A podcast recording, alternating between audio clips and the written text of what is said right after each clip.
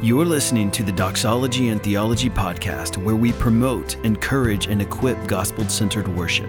For more information, visit us at doxologyandtheology.com. Well, good afternoon, everybody. Welcome to a, uh, a panel.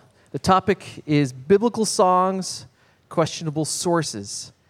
And our plan for the next hour is to uh, think together. Um, think together about how to evaluate um, the songs that we sing as a congregation. I think we all recognize, we all have a, a desire to sing. Um, we, have, we love our church, and we want to help our church grow in grace and in faith, and we have a desire to do whatever it takes for that to happen. And now we're the question that we're asking specifically in this session is how do we how can we determine what songs will be best for our church to sing especially when the song might be from a place that might be not quite the same as us. If if a song the song itself um, maybe the first thing to do is you check for heresy right? You read the song you're looking for heresy. Is there anything heretical in here and then if there's not, does that mean go ahead and sing it? Or are there additional questions to consider where it comes from? That's sort of the large topic of, uh, that we're discussing. And uh, maybe we should start with some introductions. I'm uh, Matthew Westerholm. I'm pastor for worship and music at Bethlehem Baptist in Minneapolis, Minnesota. And I'm here to ask these people questions. Bob Kauflin, I lead um, uh, Sovereign Grace Music and am a happy pastor at Sovereign Grace Church of Louisville with CJ Mahaney. Zach Hicks, and uh, I am a worship pastor at a downtown church in Birmingham, an Episcopal church called Cathedral Church of the Advent. Fantastic. Can you lead us in prayer before we get going? Because we're going to need it. I, I we always do, but I love that. I love you. that. Let's let's pray together. Lord, it is a privilege in the middle of a day to turn our attention to you and to know that you care for us and to know that you are not far off. Our hearts might feel like you're a long way, or our hearts might feel like you're near, but the reality is you are close to us and you're for us. Thank you that you love us. Thank you that you love our churches. And we pray that you would teach us what it means to be faithful to you. Show us what it means. You are, Jesus, you were such a faithful um, son to the Father. You never wavered. You never um, um, turned to something else. You always trusted Him. And we want to be like you. Thank you that your faithfulness counts for us. And now we, um, I'm just thinking of the verse, Lord Jesus, that where you said, "In this is my Father glorified, that you bear much fruit." So we would love for this conversation to be fruitful, fruitful for our own lives, fruitful for our churches, fruitful for your kingdom.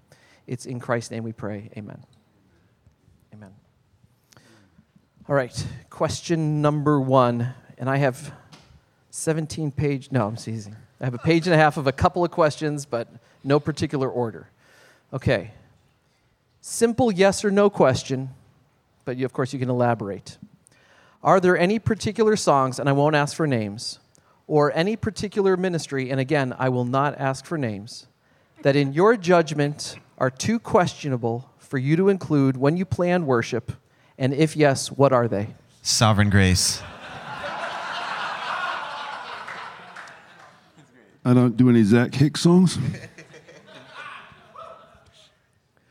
Are, maybe so like this is like a gen uh, like is this a category are there songs that are off limit because of um, um, yeah, yeah, yeah, where, where they're from.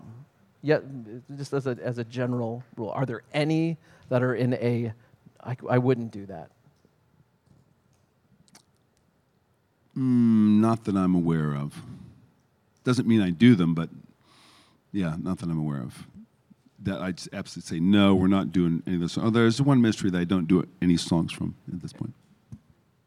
Yeah, I, would, I I tend to think that that's kind of a local question, and it depends on your local body and maybe the things that are either present that are weak spots for your church based on your tradition or heritage or denomination.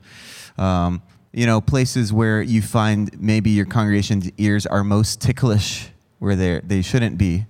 You know, uh, so it's not. I don't know if I'd think categorically, but I think locally and maybe contextually about that kind of thing. You know, if a song is from a source, song's all good, but the source might be something that has been an issue in our congregation, you know, a source of, of driving outside the bounds of orthodoxy.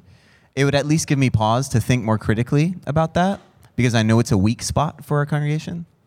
But so for you locally, in your congregation, are there any, would you say, ministries now that you, Too questionable. yeah, too questionable? Yeah, I think so. I mean, uh, there are songs and cultures within the Episcopal Church that often stir up connotations for people or, or connections with people or remembrances of past things that wouldn't be healthy for them to experience. And that's not the typical things that we're probably in this room to think about, but yeah, definitely. Hmm, okay. Was your first question about any songs? I'm just trying to make sure I understand the question. Any songs we wouldn't do? Yeah, that seems a little more. Of, co- of course, there are songs. That, but because they're associated with particular ministries. That's so right. great, fantastic song, but every every line just fantastic, but you wouldn't do it because it's associated with Right. particular ministry. If that song was written by Devon Kauflin, you would do it. Probably. Not that's yeah, yeah. So you know, just thinking thinking through that. Um, yeah. Okay. So what are some common questions that you ask when you're determining whether or not a particular song is too questionable to sing in your worship gathering? Maybe maybe we should just even start there. But it might be too much to assume that we. You know, here's a song, and, and I've, I think I've heard both of you speak on this, so it's a softball. But um, here's a song. What questions do you ask to determine whether or not you would include it in your ministry? Just the song itself, and then we can look, talk about the the background of the song and the context of it. Once you start, I think you're starting to get into that Yeah. whole area. That's good. Um, well, when I'm just raw evaluating a song, I'm asking the question questions from pragmatic to theological. Everything from is it singable? Is it something that can be said in a key that's a good range for our congregation? I'm asking um, is it is it th- theologically uh, precise and connected to the scriptures? I mean, is it saying anything that's just outright wrong? When you read the Bible and you hear it, is it advancing an idea of God or an idea of humanity or an idea of uh, uh, spirituality that's not biblical, you know? And that's kind of a criteria. And then even then, I try to look for songs that are theologically precise in the sense that they're not leaving things nebulous. Uh, and if they are, you know, this gets into some of that gray area where, depending on where the context where this song is sung, it can be interpreted differently. You know, and if you start asking questions of the original author and their original intent, would it be my original intent in my context? Would it be my original intent uh, or my intent in um, even where it functions in the liturgy? Like, I think songs, as weird as this sound, the text changes meaning depending on even if it's the same text depending on where it falls in your uh, order of service. And so i'm asking those kind of where would i place it in the liturgy? Uh, i'm asking dietitian questions. So like when i look at the breadth of psalms and the breadth of theological expression from praise to lament all the kind of various this emotional and theological spectrum of worship um, are there gaps in my congregation's uh, corpus or canon? And where does that need filling out? I'm often inclined to find songs that fit that to sort of fill out the diet of our people. Are we overabundant in one aspect of the diet? And that might cause me to exclude. And I guess we're not getting into the uh, conversation of sources yet, but that's kind of s- some of the stuff that I process. Really good. Are you going to answer any of these questions? Um, maybe. You should. You should. After I answer it, can you answer? Could I go first? That way people won't remember what I said and they'll just be like, we'll get to the real answer last. You know, you always put your fastest runner last in the relay, Bob. You know, common track and field knowledge. Um, um, yeah, I, I totally agree with that, Zach. Um, you know, one thing that um, has been interesting has been moving. I've, I've served in a couple different ministries, and it's interesting to think about um, songs that would have been, um, would not have served this congregation well, serve really well here, and then this place. So, um, so for example, I'm thinking of the Jon Foreman song "Your Love Is Strong," um, which is uh, it's this uh, really beautiful text setting of of the Lord's Prayer um, and, and the, the Sermon on the Mount, and there's a lyric, you know, it says, So why should I worry? Well, why do I worry? Why do I freak out? You have all I need. You are all I need. Now, when I was uh, working at a college, students could sing, Why do I freak out? and not trip over that. As the new pastor at Bethlehem Baptist Church in Minneapolis, Minnesota, where um, Pastor John Piper sits in row 10 at the 9 o'clock service. For me to put the lyric on the screen, Why Should I Freak Out? Would cause, ironically, would cause people to freak out. and the rest of the song would not solve the problem that was caused by the song. So that would be an example of that song ministered in a particularly sweet way to this to these college in this college context, but in this multi generational context, it caused more problems than it than it helped.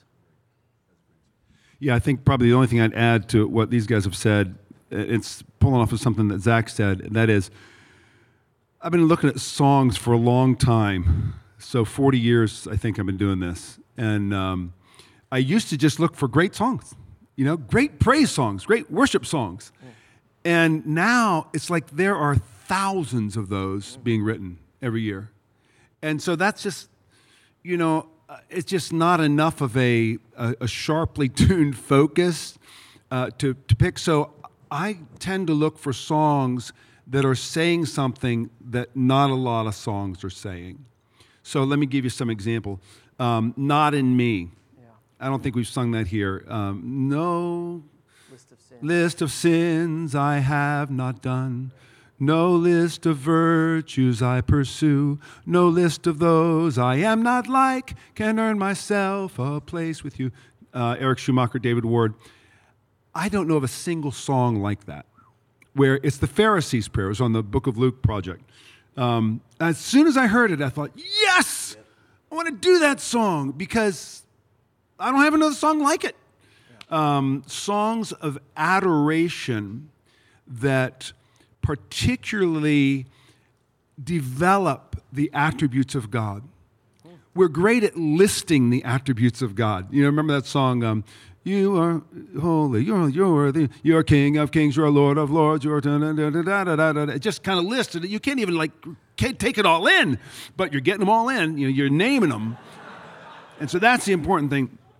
And I mean, you can, you know what I'm saying. So songs that develop uh, an, an attribute of God. I'm reading uh, John Owen's volume six, complete works. First half is mortification of sin, temptation, and indwelling sin. Second half is a commentary on Psalm 130. Which, which sounds like a real downer of a it's book. It's a real man. downer of a book, and uh, it's I've read the first part twice, the first half. Uh, the second half, he spends 225 pages on with you there is forgiveness so that you may be feared. And I'm realizing my understanding of forgiveness is not quite as deep as I thought it was. So, so any song that will develop an attribute of God like that, I think um, the song we're learning here, the um, "Your Mercy Is More," you know, it draws out some aspect of mercy that we might not see in another song. So, so and obviously if there are lines that are i don't understand or lines that are confusing or distracting that i, that I just kind of don't do that song because we got 10000 songs to pick from so why do i need to do a song where one line's unclear um, so but I'm, I'm looking for song confession songs to be another one that are yeah. that don't make it sound like i'm confessing sins i didn't do but um, that, that really help us. The one we did this morning, Shine Into Our Night, love that song. It's a corporate song of confession. So that's, that's what I'm looking for. So Maybe a great example of a song that develops an attribute of God is the hymn "Immortal, Invisible, God Only Wise." Um, it camps out on on the mystery of God, and it's it would be a great example as a study of one that he zeroes in on, on a certain attribute or an effect or an understanding of God, and and almost displays human and heavenly experience of that attribute. A great one to study. Excellent. Could you flesh that out? That was such a good sentence. Like, like how, how does that song kind of like, like, how's it working? What's it doing? Well, you walk through the lyrics immortal, invisible, God only wise, in light, inaccessible, hid from our eyes. And so there's lots of scriptural allusions in there, but it's starting to describe uh, God as transcendent and other, you know, hid from our eyes. Like, I, I'm starting to get the sense that as a human being, to look on you is far too great a thing, and I, I can't do it, and I shouldn't do it, you know, and especially in a, in a day and age where we're, all, we're kind of all about immanence and being close to God, um, to be able to start there and develop that. Um, Almighty, victorious, uh, unresting, unhasting, and silent as night, nor wanting, nor wasting. Thou rulest in might, thy justice like mountains, high soaring above thy clouds, which are fountains of goodness and love. So, starting to develop, you're, you're getting into God is holy other, but there's goodness about him. And, and uh, those blessings get, get poured out. And that third verse of, To all life thou givest, to both great and small, in all life thou livest, the true life of all. We blossom and flourish as leaves on a tree, and wither and perish, but not changeth thee. Like, just killer. I mean, I'm getting goosebumps thinking about it. And the way it's starting to set the tone for how we how we encounter this mystery and this mysterious God prior to the revelation in Jesus, you know? That's excellent. That's excellent. Thanks, Zach. Um, okay, maybe now moving from uh, particular songs. So now you have a, a, list of, of songs on the table of, of, you know, these are qualified in the, in the categories we've talked about. They, these are, um, the lyrics don't have any heresy in them. They are singable they, um, they might even serve a, a, a, particular function that you're trying to fulfill in the worship service. And now, obviously, it's not quite this sequential, but now let's think about the sources of where they're from. What are some questions, common questions that you would ask when evaluating whether a particular ministry is too questionable to find songs from that place? Things in the song, or and, just things in general? Well, you answer it your way. Okay. Um, okay. Uh, so I just drove up to Chicago not too long ago, and I listened to the latest Hillsong album and the latest hmm, some other album, which left a deep impact on me. I'm still processing it. Hmm? Is that what I, it's called? The hmm? It just it just slipped my mind. I obviously didn't find any songs on that album that I thought were necessarily helpful. Um, but I, I am listening for uh, what I want people to sing. That's what I'm listening. You know, Colossians 3:16 says we're teaching and admonishing one another so that the word of Christ may dwell in us richly. Uh, one of the, you know, the, the regarding the questionable sources, um, you know, question one of the common tendencies is to make it more about our feelings towards God than, than just who God is. And there needs to be a balance. I mean, the Psalms has a balance of, uh, you know, the objective truths and facts about God and, and how we respond to that. But there, I want to lead my congregation in, in the right amount of doctrinal fuel for their emotional fire. That's just it's just the way to put it. And some of the sometimes the songwriters I don't think just don't do a good job with that, or there's there's some point where it kind of just eh, tips over the, the line, goes over the line, and it somehow becomes about me. And I just think, uh, I mean, this, sometimes I'll just let out a, a, a, vocal groan. Oh, you know, when I come to a line. Um, can I give you an example? Please. All right. So, so let me just say, I've been to Sydney. I've talked to uh, a number of the leaders there. Um, Rich and Cass Langton, just delightful people. Uh, all the people I've met are servants. They're joyful. They love the church. Um, I just found that across the board. So this, I just want to say that because uh, critiquing a song doesn't mean you don't like someone or that you you know you just banish everything about them. It doesn't mean that because you like someone you always do their songs either. I mean, I don't do some of our songs, Sovereign Grace music songs. I just don't think they're that good. So, um, to be honest, you can ask me later which ones they are. Um, but there's a there's a song that just came out, and it's I I think it's just fantastic, except for verse two begins with the line, "You didn't want heaven without us." So let's look at that just for a second. As soon as I heard it, it was like, you know, just alarm went off, and I thought, okay, but then Is it- that heresy? Yes, yes. So I always back off from the alarm and say, "Calm down, boy, calm down." Just, just because you really need to listen to a song a few times, like three or four times, before you. I think you can make an accurate judgment on it. I do encourage, uh, like listening to songs without distraction and with listening to them with the words, like as you're reading the words or read the words beforehand, just because it just helps you think more clearly about the song. If I want, I want to do songs that are going to last, so I'm I'm looking for words that are going to make a difference um, and mean something. So I just thought, okay, that could be taken to mean you didn't want heaven without us. Well, yes, God, in the overflowing generosity of His grace and love, existed in His triune perfection and delight before we ever existed. Could mean this. And um, out, of, out of the overflow of his grace and glory, for his glory, he decided to create a world in which we would be a part of heaven forever. That's a big footnote. It on is that a big footnote. That's huge. It is a big footnote. On the other hand, it could. me- It's a charitable. I, but we want to be charitable in our reading. Because man, as a writer, I want people to be charitable in what I write. Um, but then, more naturally, I think it's saying, which a number of songs say, you know, heaven just wasn't that great without us.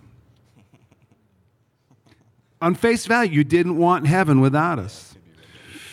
And it's like, you know what? I'm not sure how people might interpret that, but I think it's over the line. I don't. I want to do it, even though I absolutely love the rest of the song. Absolutely love it. So that'd be. I mean, maybe um, just to go back to something you said earlier about objective truth and subjective emotion on it.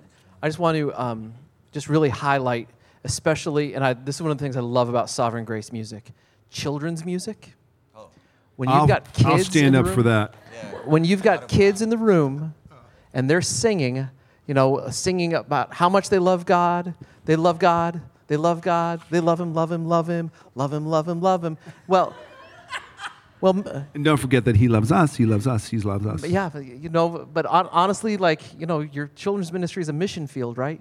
So when you're giving your kids words about how much they love God, and maybe they, maybe they don't, I've, I've been so thankful just in our own um, kids ministry. We're, we're doing um, Peace, You Give Me Peace.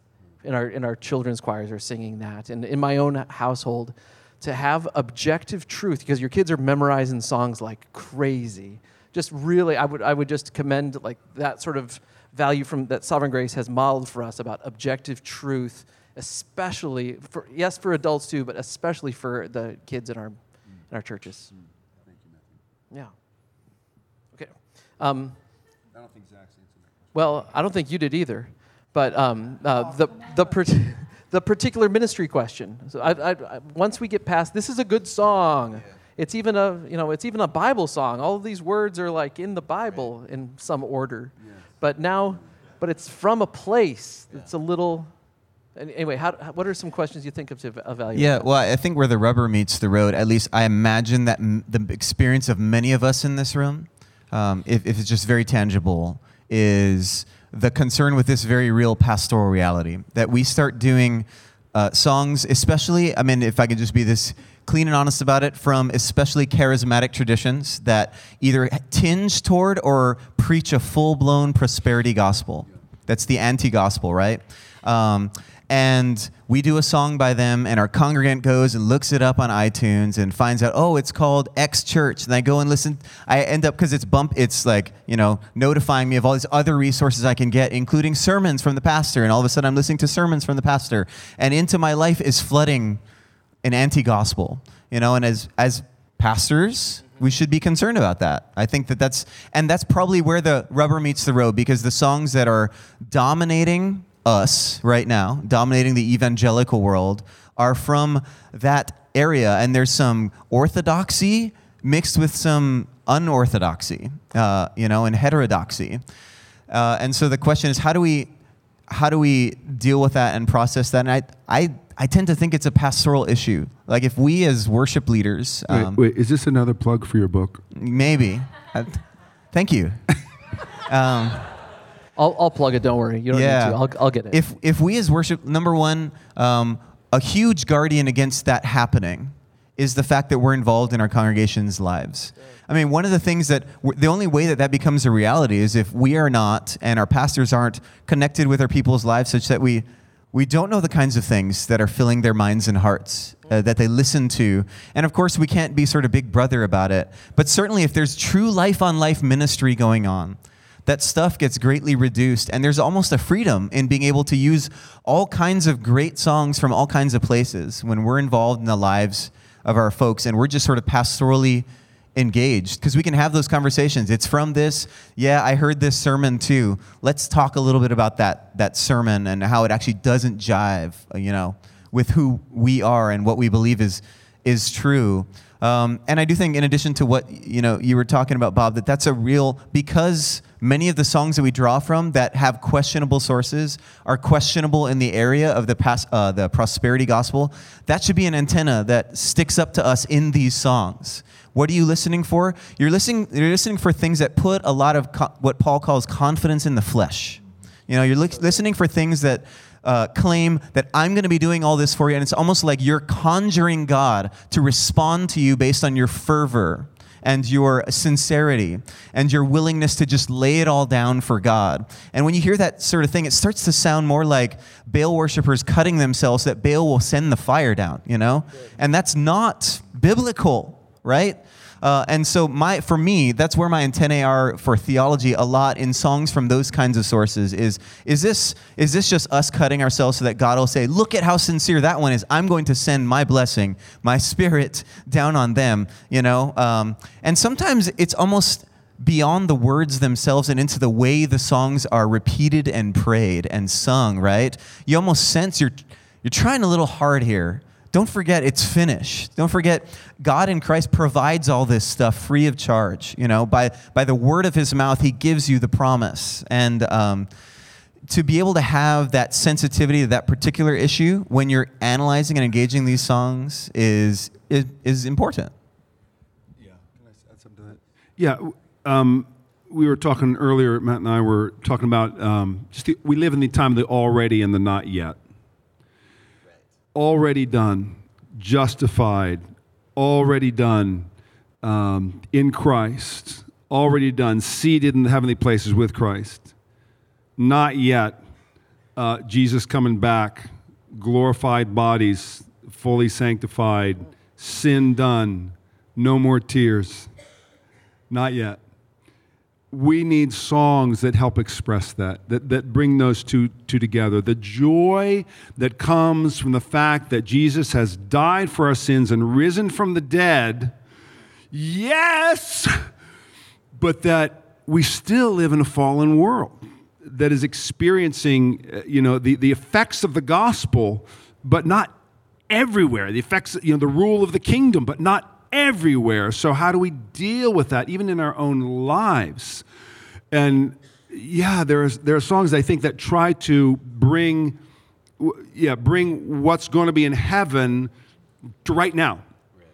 And uh, when I've when I've taught on this kind of topic, I just uh, the presence of God, I just I say, you know, there's always got to be an element of longing in what we do, of anticipation. This is not heaven um, it's going to be a lot better in heaven. A lot better when people come up and say, Yeah, I think we'll be singing that song in heaven. I think, I don't think so.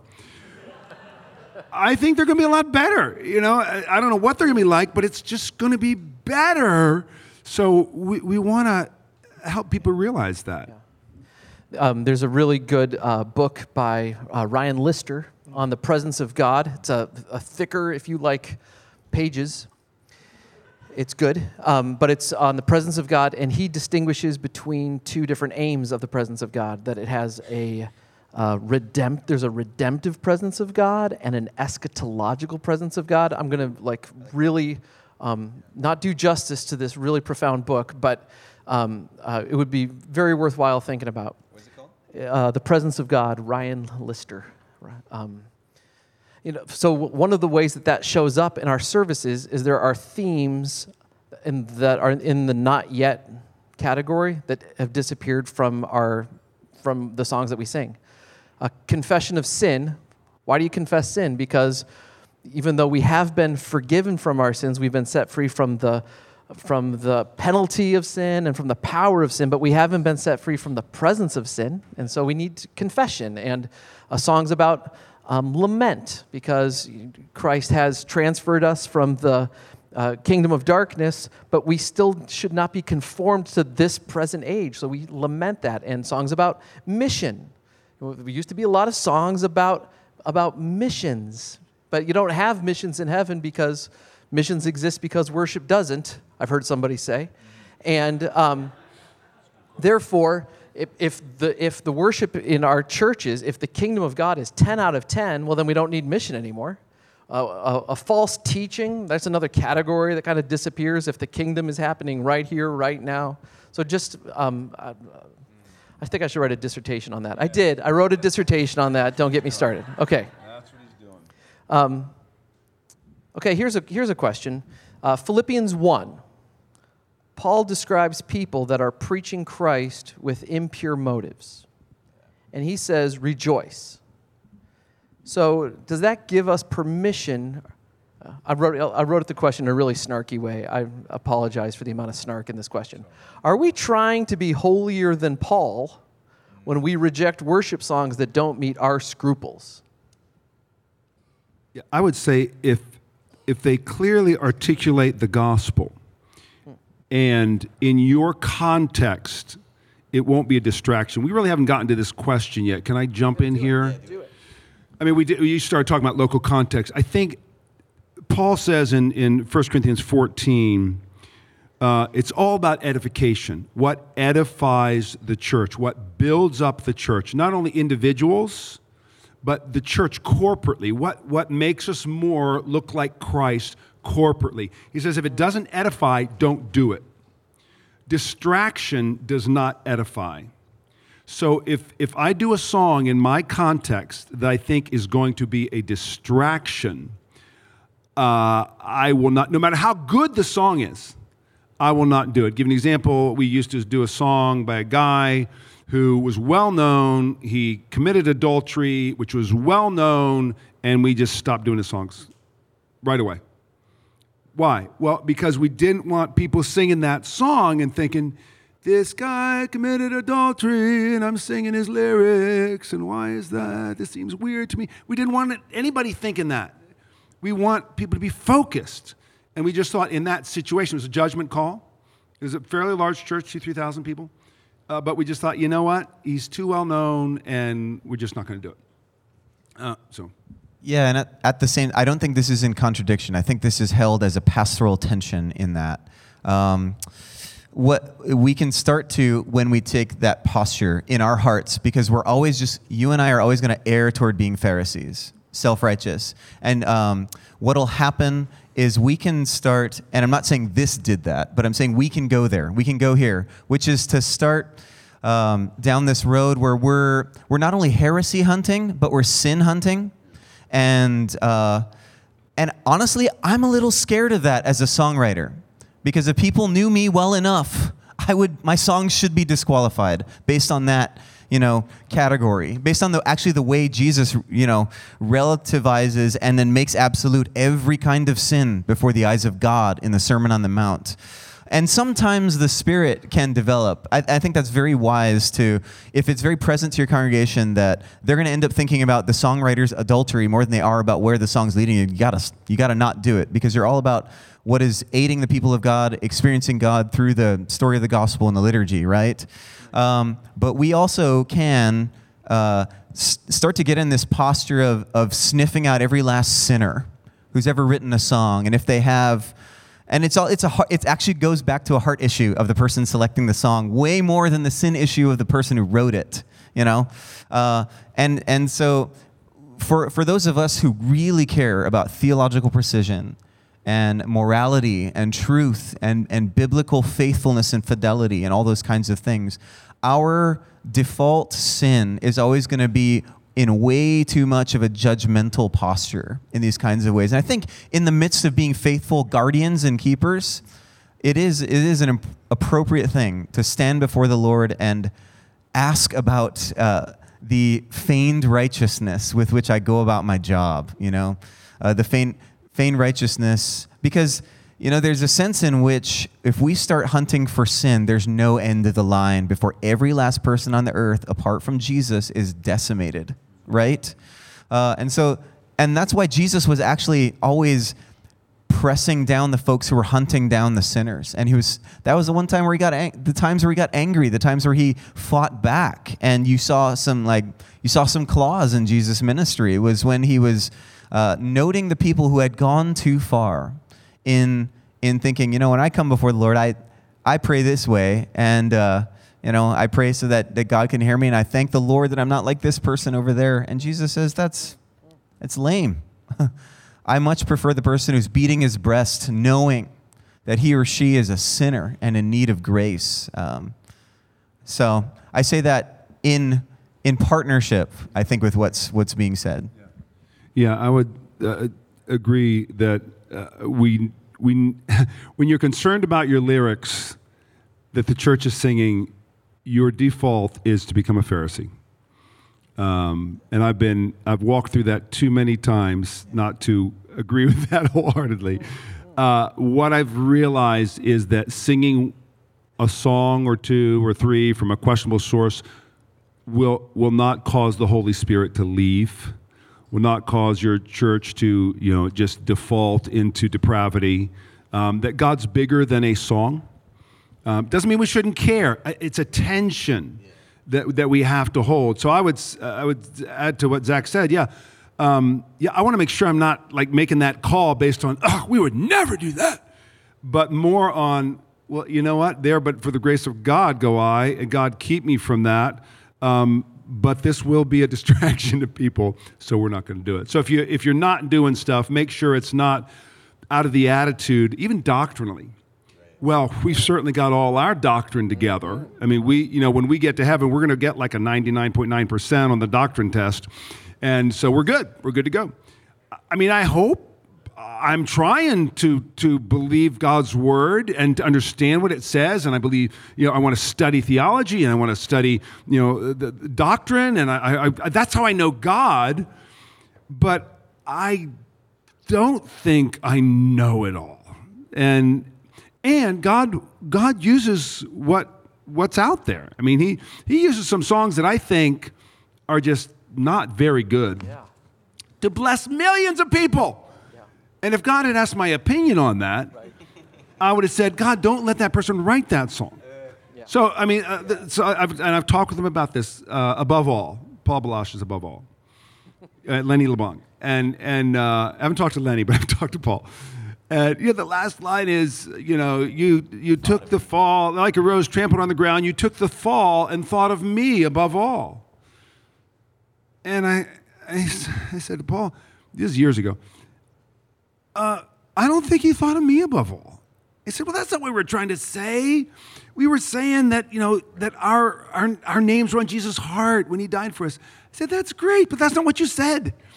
What you said was, you know, Jesus above all kingdoms, he's above all nations, all powers, and at the end you find out, hey, we're above all. This is so great. And so, regardless, millions of people have come to know Jesus' love for them through above all. I don't think Paul does as much as he used to, but he was, not, was clearly not his intention. Uh, but God, God can use it. So we just don't want to become so nitpicky that, that people don't even want to ask us.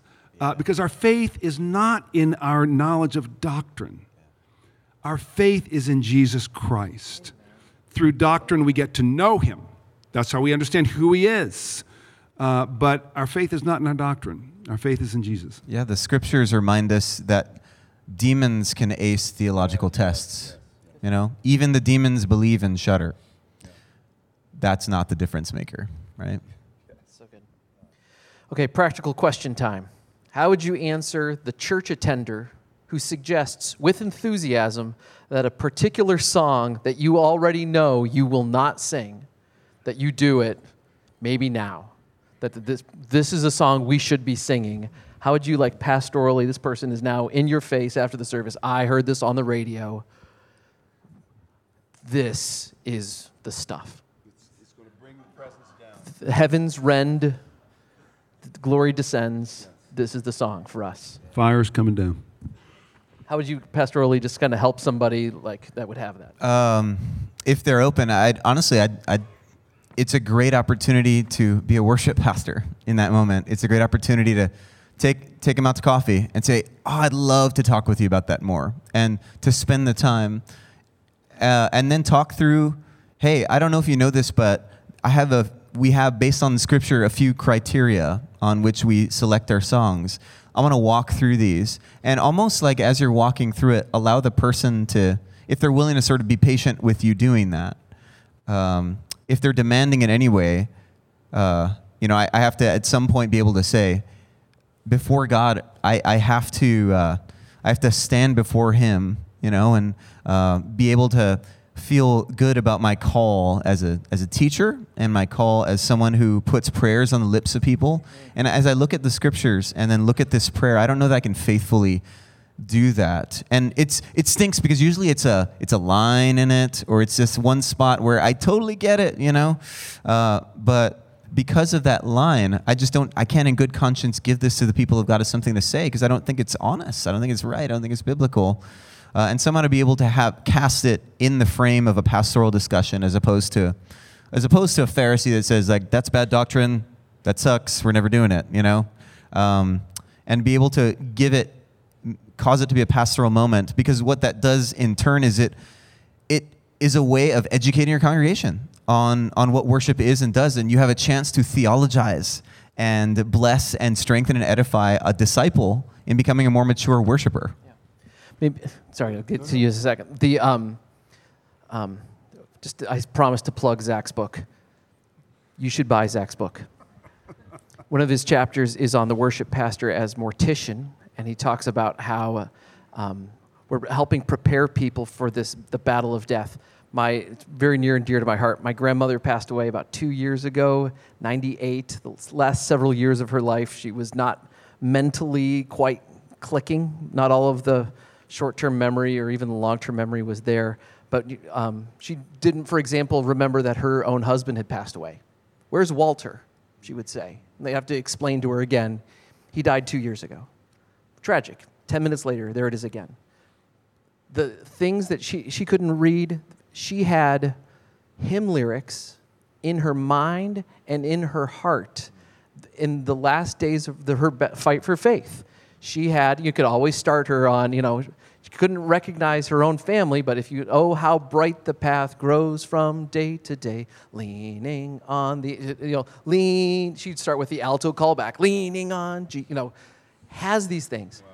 So, what weapons in the fight of faith are we giving people?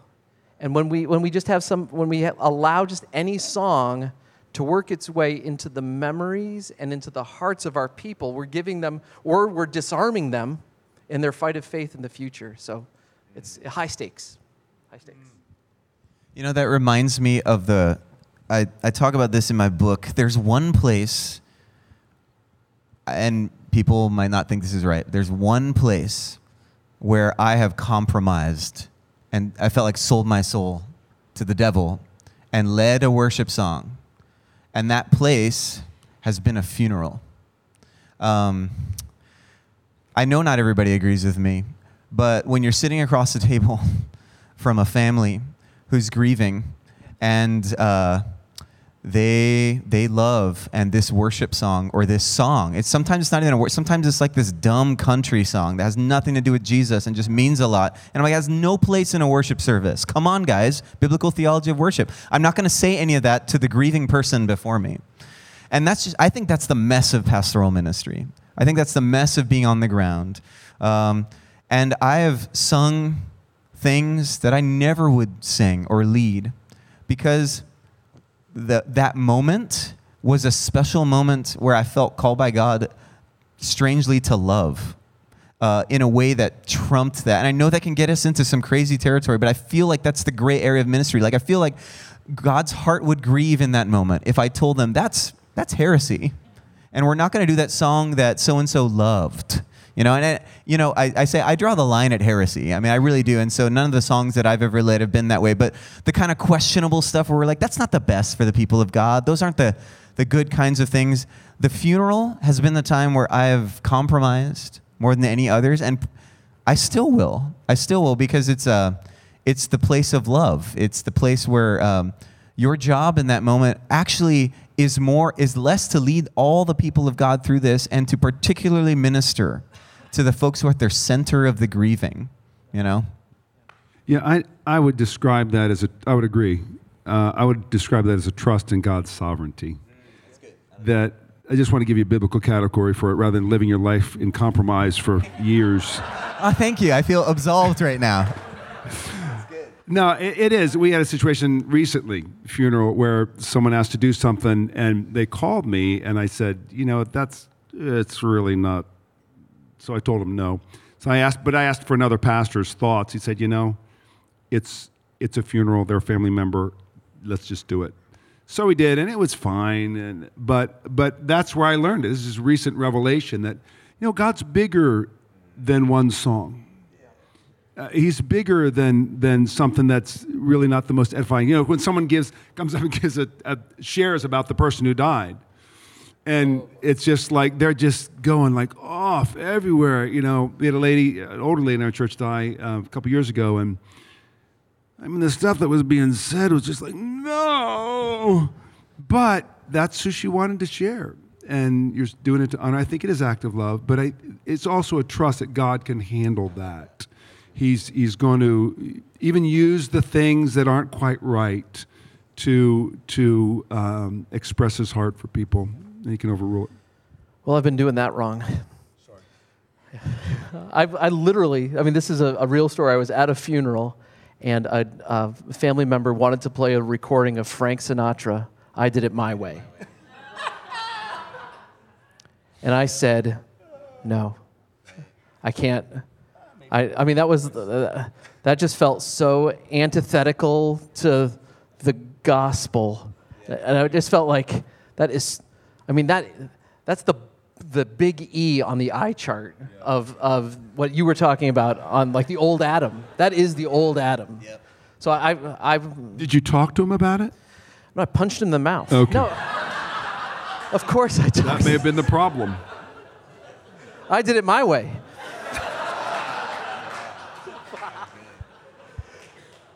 Uh, I, I, will say they weren't, they weren't happy with me. Yeah. I, I will say they were happy with me. Uh, um, it is where I. Uh, Were you their I'm, pastor? No. Okay. I mean, it was like uh, um, people kind of like coming in to use the church building. Oh. And if you know, I just like, oh, you know, I might have done that wrong. I'm, I'm, and I'm glad for the gospel that covers yeah. dumb pastors and um, and all of yeah. us. I, I, think I probably would have done the same thing you would have. I probably wouldn't have done it in that instance. It's that is heresy. It's so yeah. Okay. It's contextual and it's in that moment and. Yeah there's lots of listening to the spirit you. in that moment. Okay. Yeah. All right. You don't feel okay. Then, that, then good. I, can, then I've never done anything wrong. Then that's that's the one I was worried about. Can I respond to uh, yeah. the question you asked previously? Um, uh, yes to what Zac said in terms of someone comes and asks. Also, just in terms of preventive, when you introduce a new song, explain why you're doing that song. Like talk about the lyrics you can sow into your church over time the fact that you care, actually care, about what these songs are saying.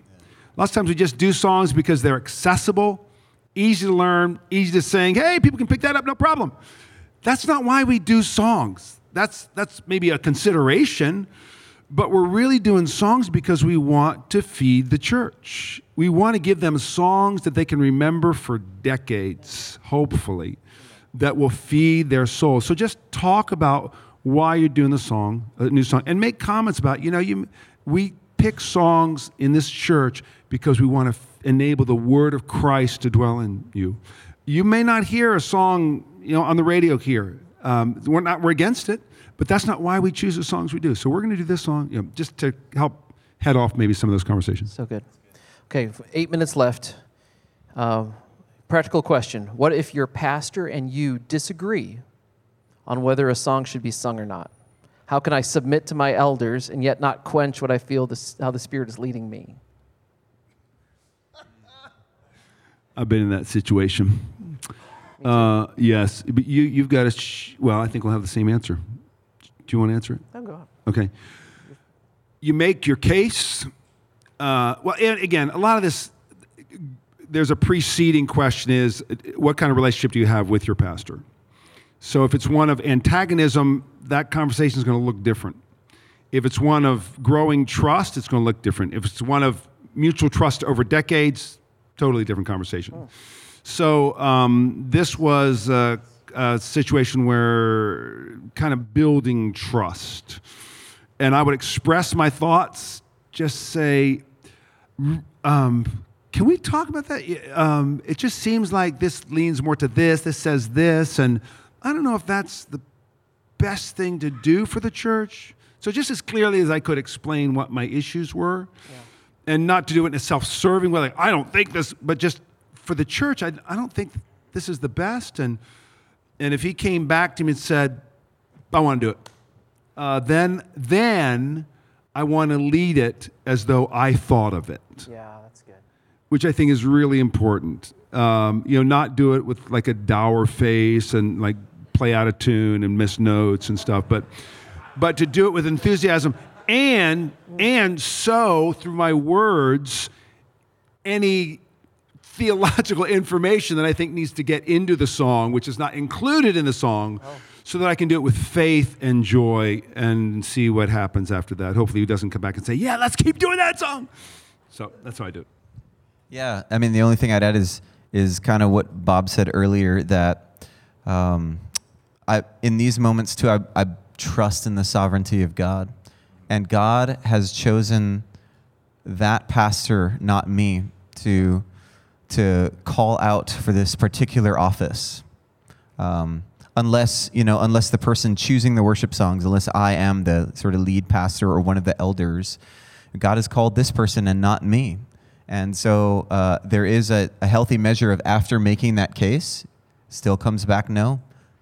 I think the simple answer is submit. Uh, submit in that moment. And, and hopefully you do have that kind of relationship where those things don't happen that often because you're thinking, you're, you're in agreement and you're syncing theologically, you're syncing pragmatically, and, and those times come. S Y C N. Yeah, yeah, right, right, yeah. S wow. Y N C. Yep, yep. Great. Okay, we've talked a lot about questionable sources. Let's go the other direction for a bit. What are some attributes of ministries that you would look for that are commendable? What and some resources that you would like to include in your services and make available to people? Like, oh, that's that's from a questionable place, but this would be the sort of thing that I I'm looking for resources from ministries like this. Can I can I answer in a couple sentences the the previous area, like the the topic of the seminar? I don't know if I've if we've Sure. directly spoken to that. That's the last question. So. It is. It's coming up. No, no, that's that's it. Oh, okay.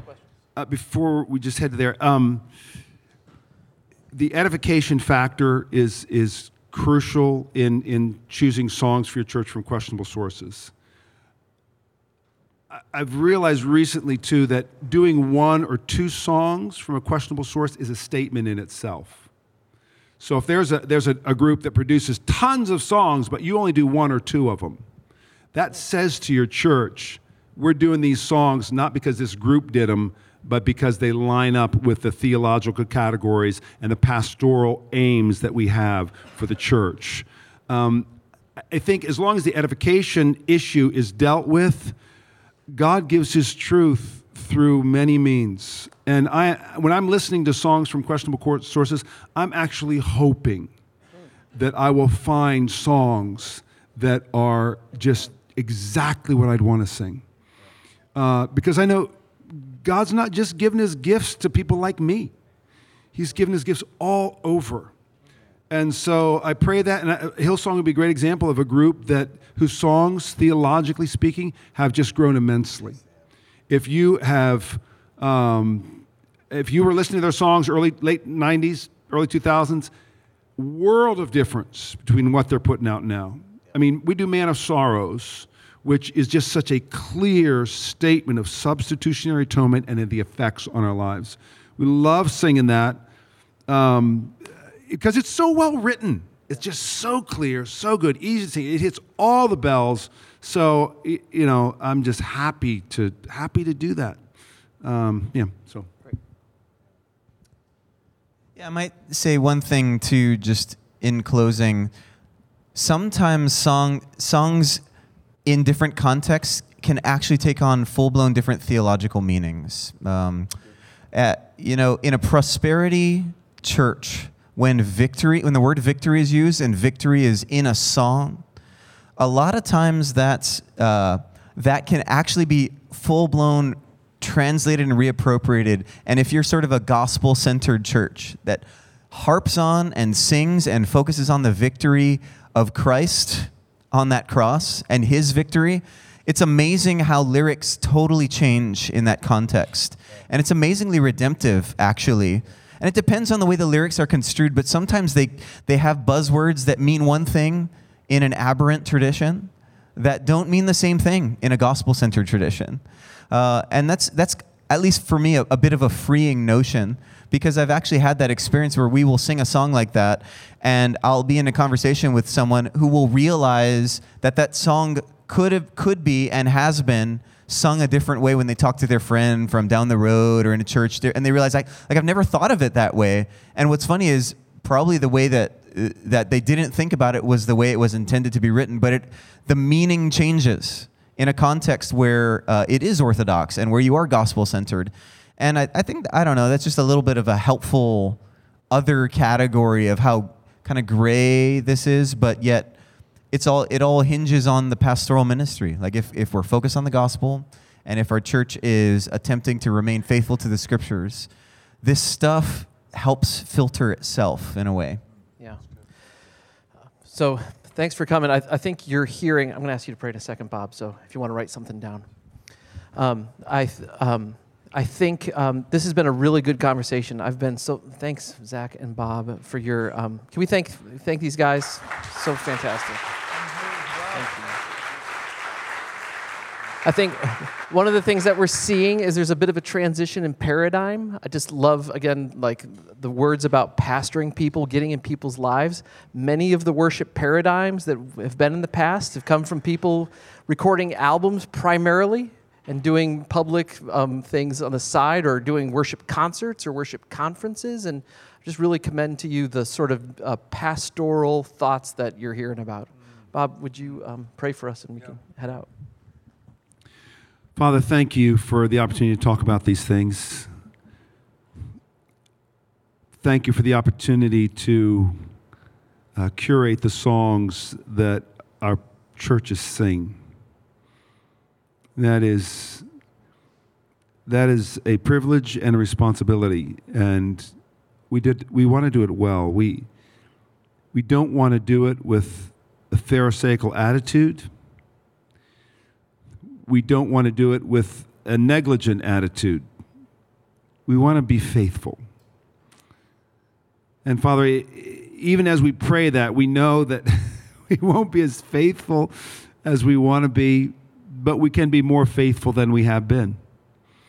And so I pray that for each of us, we would, would see this task of selecting uh, songs to put in the mouths of the, the members of our churches uh, take that seriously. We take that task uh, soberly and joyfully. That we would see it as an opportunity to enable the word of Christ, the gospel, to dwell in people richly. They might live in the freedom and the joy and the goodness of sins forgiven, of being clothed in the righteousness of Christ, and might have strength for this life, which is filled with dangerous toils and snares. Lord, may the songs we choose be a means of grace that enables people to walk through their lives with confidence and faith and trust in you. And we thank you. We thank you for the songwriters who are, who are producing songs. We do, we do pray that uh, where there are ministries that are imbalanced and, and seem to be uh, off the edge in different ways, Lord, that you would, you would bring the, the weight of your word and the weight of your, your glory to their songwriters, and they would, they would continue to seek to grow in writing songs that are faithful to your word, faithful to the gospel, that your church might, might sing more new songs, because there will never be enough songs. Even in eternity, there will never be enough songs to give you glory for who you are and what you've done. So we thank you. In Jesus' name, amen.